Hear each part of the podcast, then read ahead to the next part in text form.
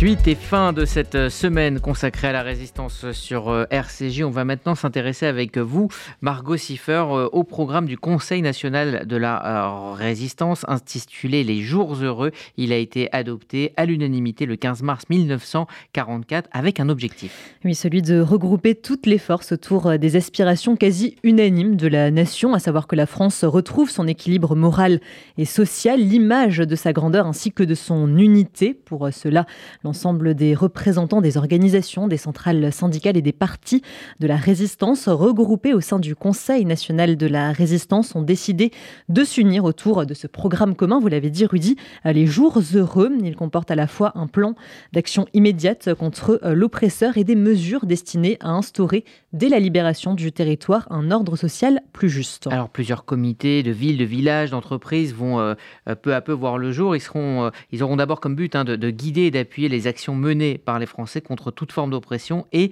d'exploitation imposée par l'ennemi. Oui, ces comités devront notamment traquer et punir les agents de la Gestapo, être solidaires avec les familles de toutes les victimes de la terreur hitlérienne et vichysoise, se battre pour obtenir une augmentation des salaires et des produits de première nécessité ou encore saboter et paralyser la production destinée à l'ennemi, le tout sans tenir compte des divergences politiques, philosophiques ou religieuses, avec toujours l'objectif de sauver la vie de milliers de Français et de préserver aussi les richesses restantes. Alors le but à atteindre, hein, c'est euh, la libération rapide du territoire. Euh, les forces hein, qui composent le Conseil national de la refondation décident, après la libération, de rester unis.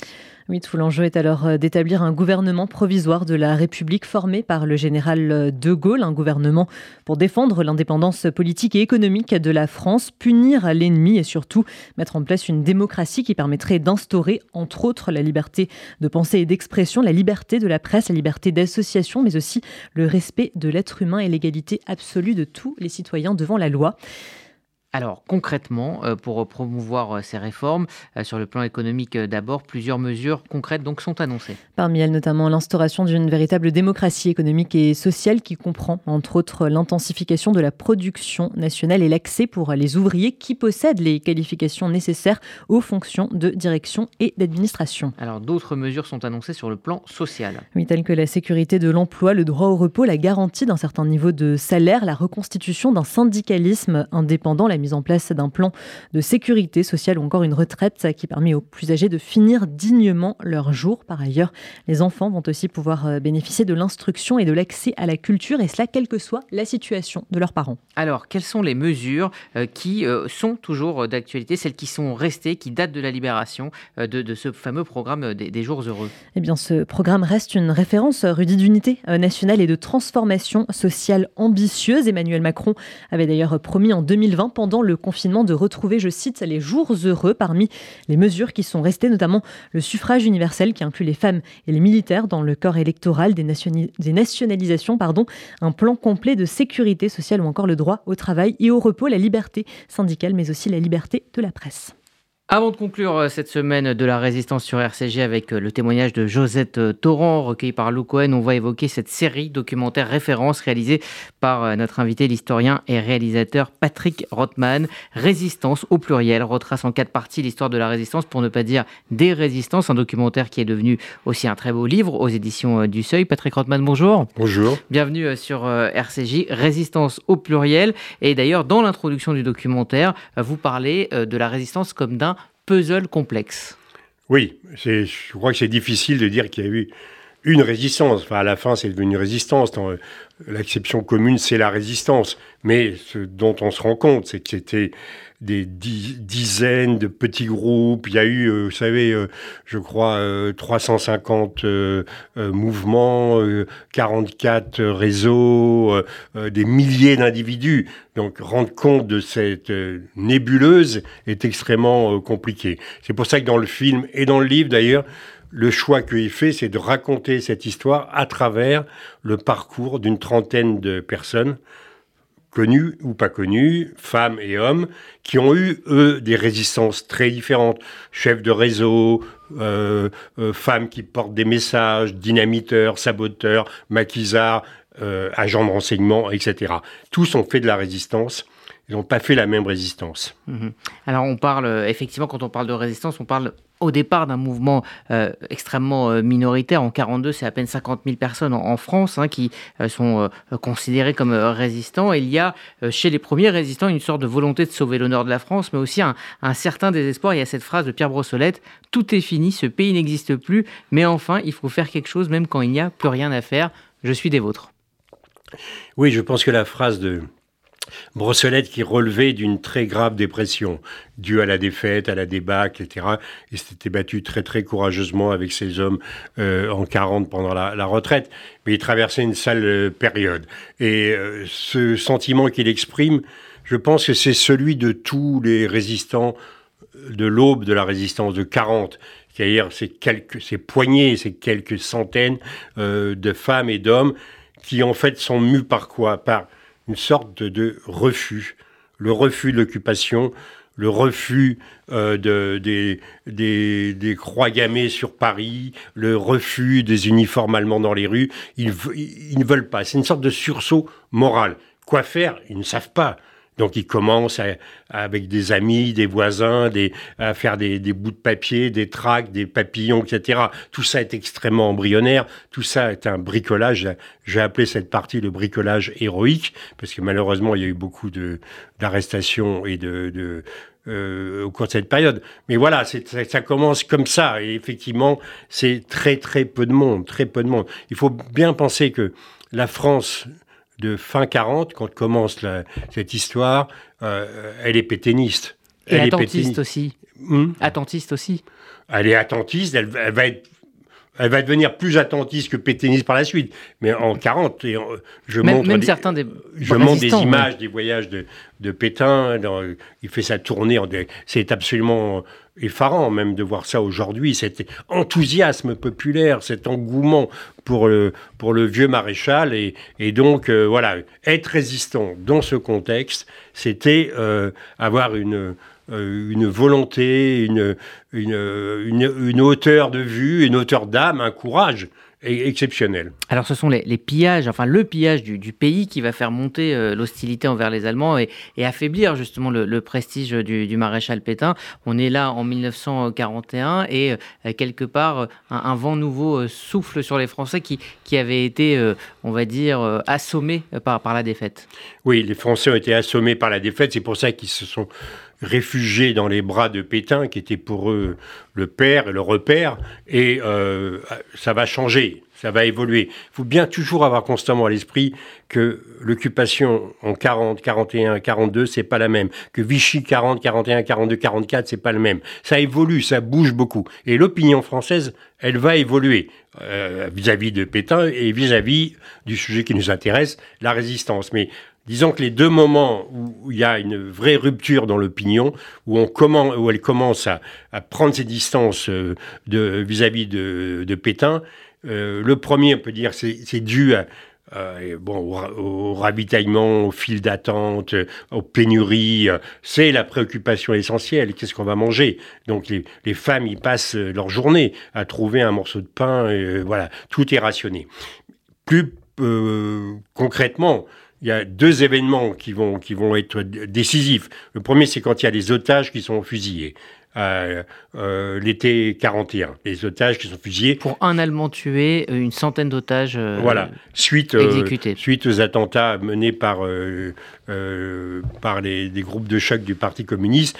Et ça, l'opinion, c'est évidemment d'un seul coup se rend compte que l'occupant on le trouvait bien gentil en 40, mais là, euh, il tue, il fusille. Et des gamins comme Guy Moquet qui a 17 ans. Et le deuxième, euh, la deuxième rupture, encore plus nette et plus forte, elle a lieu euh, un an plus tard avec les rafles. Les rafles L'été 42. L'été 42. Aussi bien la rafle du Veldiv que celle au pluriel dont on parle moins, qui sont les rafles de zone sud, puisqu'il faut rappeler inlassablement que Vichy est le seul pays non occupé d'Europe parce mhm. l'été 42, la zone sud n'est pas occupée, à avoir livré les Juifs aux Allemands, la qui ont été directement Drancy à Auschwitz. Voilà. Et ça, ça va être un, vrai traumatisme dans l'opinion, comment les enfants sont séparés, comment les, familles sont parquées, ça va être terrible. Et donc l'opinion va s'éloigner petit à petit de, de Vichy. Ce qui ne veut pas dire qu'elle devient euh, résistante majoritairement, elle ne le sera jamais. La résistance sera toujours minoritaire dans, l'opinion française, y compris après le débarquement. Il faut bien avoir ça en tête. Alors, euh, cette résistance intérieure, hein, c'est euh, euh, celle à qui vous, consacrez votre livre, est finalement peu connue du général de Gaulle, qui, ne la considère même pas au, début et qui va, à travers Jean Moulin, en prendre connaissance et tenter de l'unifier pour pouvoir s'appuyer. Voilà. C'est-à-dire que au début, en fait, qu'est-ce qui intéresse De Gaulle? Le service du, général de Gaulle, c'est le BCRA, Bureau central de renseignement et d'action, qui s'appelle comme ça un peu plus tard, mais enfin bref, et les services anglais, c'est avoir des renseignements militaires sur ce qui se passe sur l'armée allemande en France. Tout le reste, ça les intéresse pas beaucoup. Or, ce qui va débuter la résistance, c'est ce qu'on appelle des mouvements, c'est-à-dire euh, les combats, libération, euh, euh francs-tireurs, etc. Euh, Jean-Pierre Lévy, et ces mouvements, eh ben, ils s'adressent à l'opinion, ils font des journaux, etc. De Gaulle ne sait rien de ça, rien. Et c'est effectivement la venue de Jean Moulin à l'automne 41, c'est-à-dire un an plus tard, qui vient avec un rapport, parce qu'il a enquêté aussi bien en zone nord qu'en zone sud, et qui dit à De Gaulle, voilà l'état de... Euh, il y a des, hommes et des femmes en France qui ont constitué des mouvements, qui commencent à résister, il faut leur apporter le soutien, la reconnaissance, de l'argent, et c'est là que De Gaulle va nommer Jean Moulin son responsable en zone sud, d'abord, plus tard pour toute la France, et avec la mission de coordonner tout ça, d'unifier la résistance et de créer ce qu'on a appelé l'armée secrète. Voilà. Et Jean Moulin, c'est son rôle historique et je pense que jamais on ne lui rendra euh, assez hommage.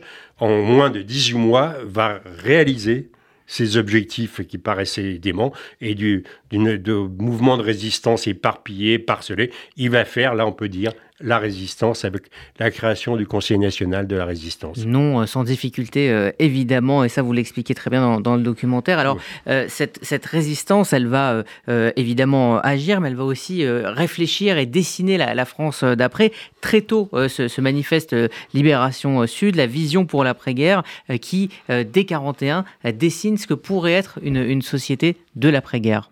Oui, ça a été une des préoccupations euh, constante, euh, alors là pour le coup des mouvements de résistance, c'est de pourquoi on se bat Évidemment pour chasser l'occupant, pour chasser Vichy, ces lois euh, absolument abjectes sur, sur le statut des Juifs et compagnie. Mais au-delà de, de chasser, c'est quelle société pour l'après-libération Et très tôt, il va y avoir des... C'est Jean Moulin qui crée euh, un groupe de réflexion avec des intellectuels, des, profs de droit, des, syndicalistes, et c'est qui vont qui vont en fait euh, euh donner les idées pour ce que devrait être la, la société française de, de, de l'après-libération, et en particulier, ça va donner le programme du Conseil national de la résistance qui était surnommé les jours, les jours heureux, qui paraît au printemps 44 et qui va quand même servir de base, il faut le souligner, à, pendant des années au, ce qu'on peut appeler le pacte républicain en France,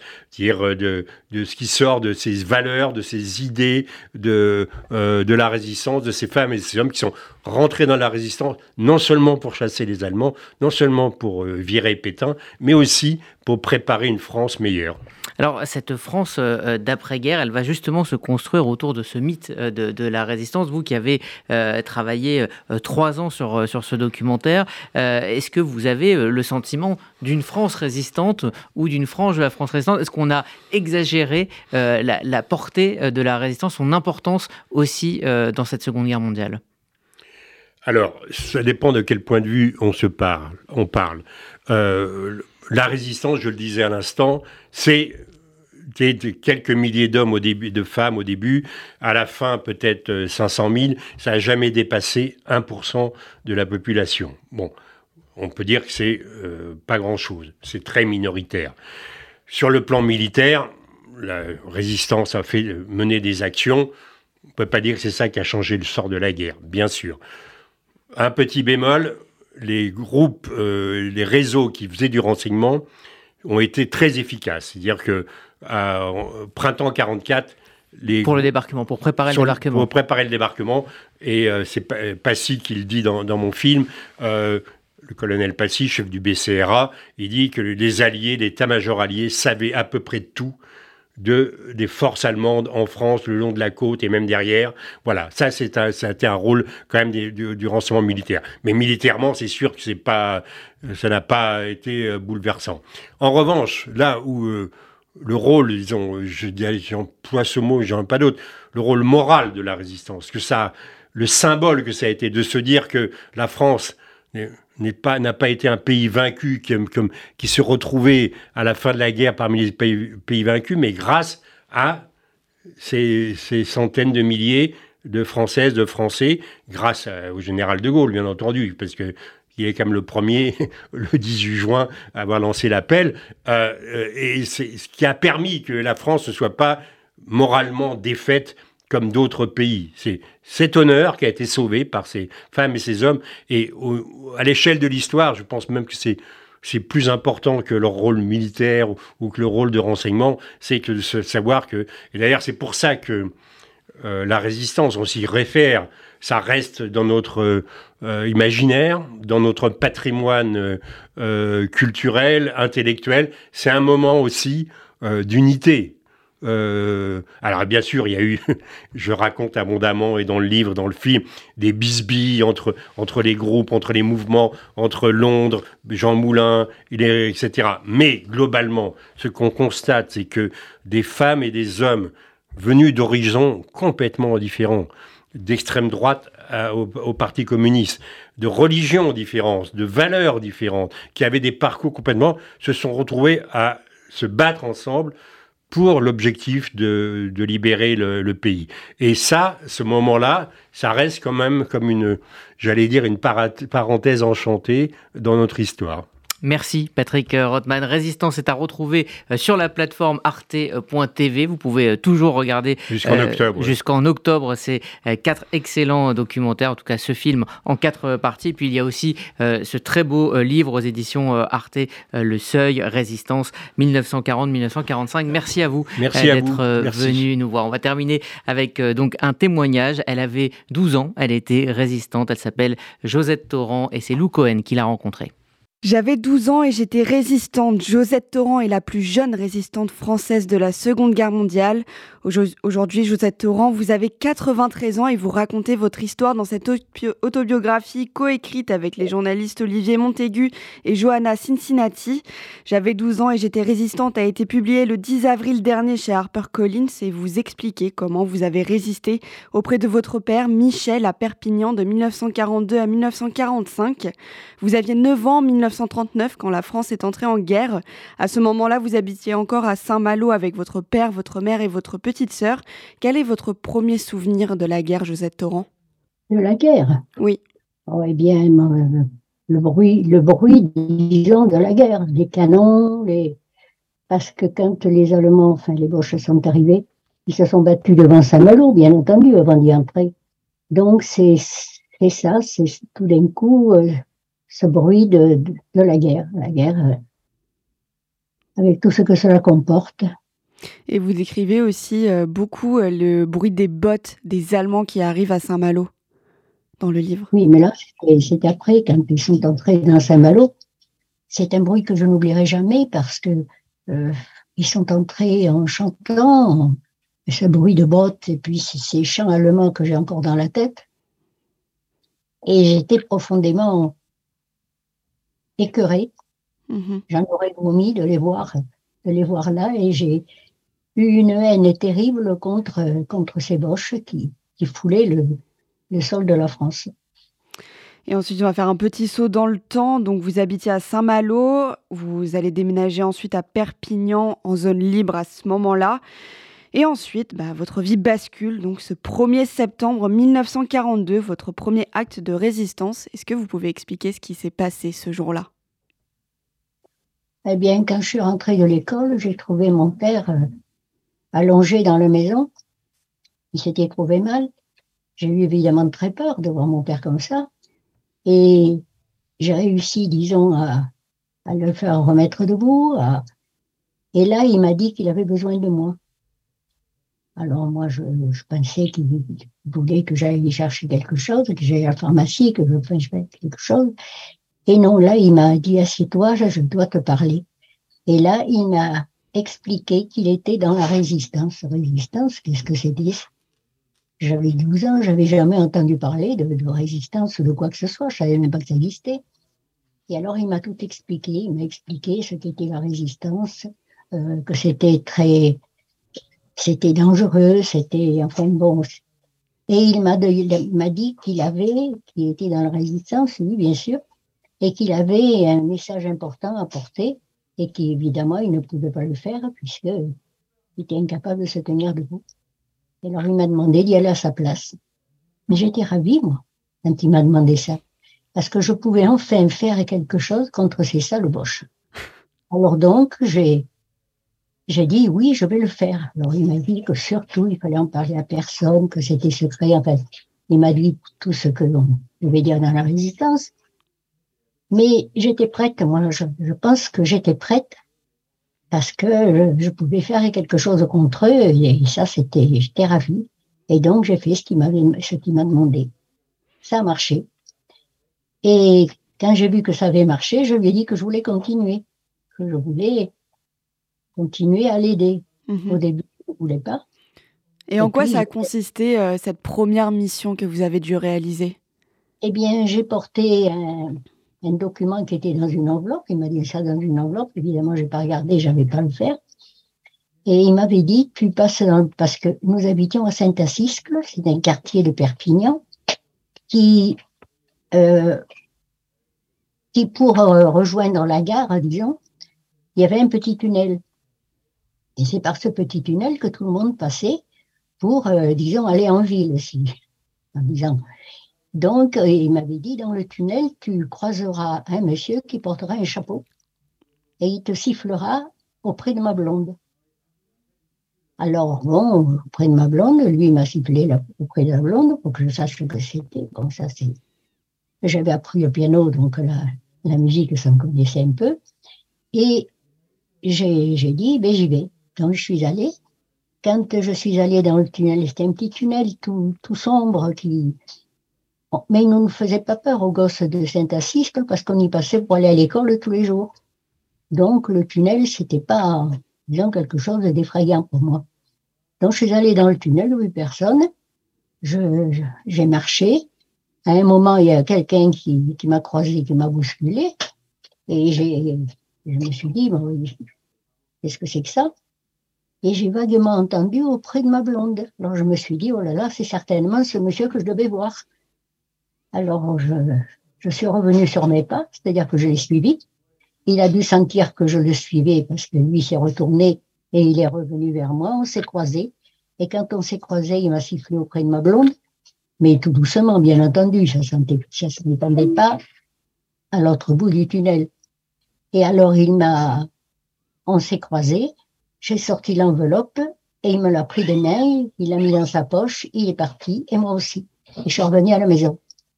Et c'est là que j'ai dit à mon père, bon, ça va, c'est, fait.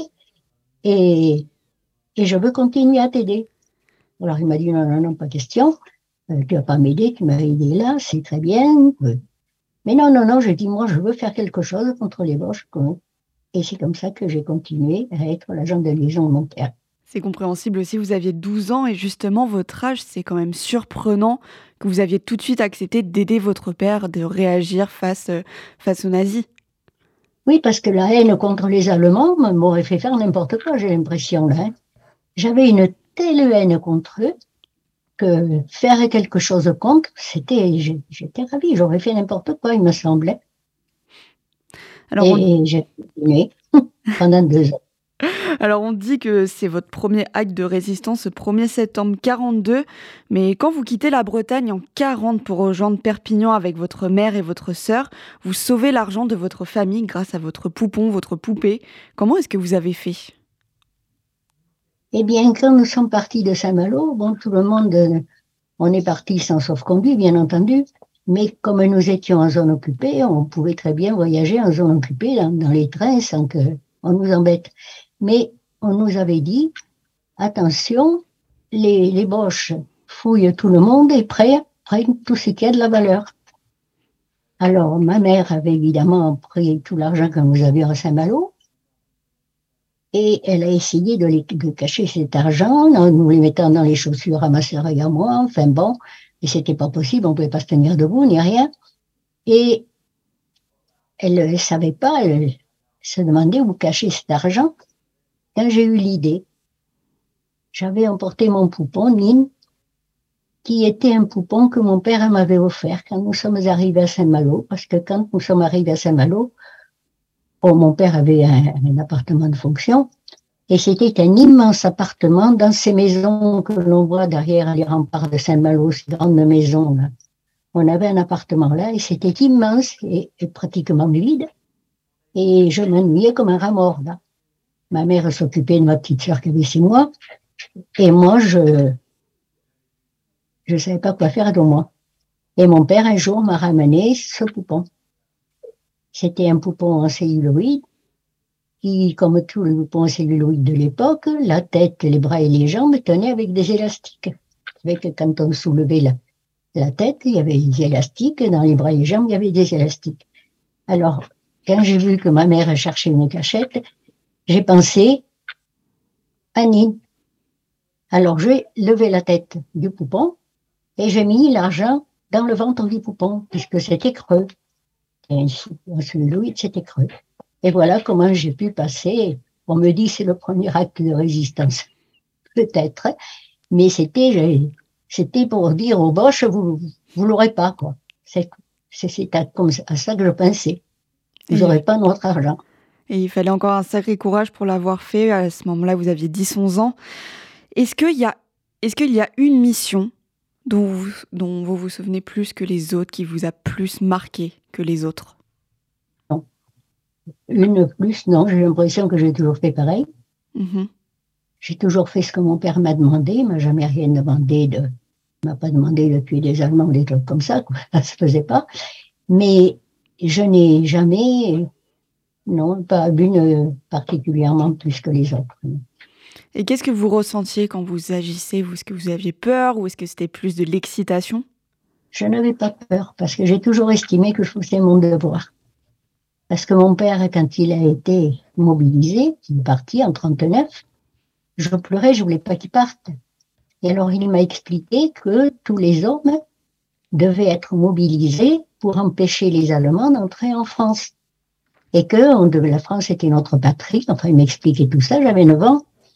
Et il fallait défendre notre patrie, et donc il, était, devait faire comme tous, c'est-à-dire défendre notre patrie et, partir, euh, et, partir.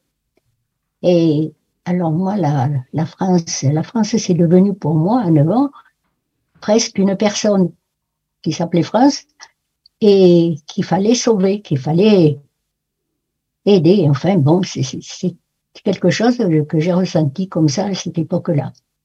Et tout, euh, le temps, moi, je n'ai pensé qu'à faire mon devoir envers la France. Vous l'avez fait alors que vous aviez entre 12 et 15 ans. Alors votre vie bascule, Josette Torrent, à nouveau le 2 mars 1944. Votre, euh, votre père est arrêté. Quel était votre rôle à ce moment-là, euh, d'abord au sein de votre famille et au sein de la résistance? Au sein de ma famille, non, j'étais une petite fille qui allait à l'école, qui était normale au point de Envers tout le monde, j'étais comme tous les gosses, mais j'avais une deuxième vie. Une deuxième vie qui était la résistance avec mon père. Et quand il a été arrêté, il m'avait dit, d'abord il m'avait toujours dit, s'il m'arrive quelque chose, tu t'occuperas de ta mère et de ta sœur. Bon, maintenant on se dit, j'avais, il m'est arrivé quelque chose de 14 ans, c'est vraiment quelque chose d'important, mais enfin.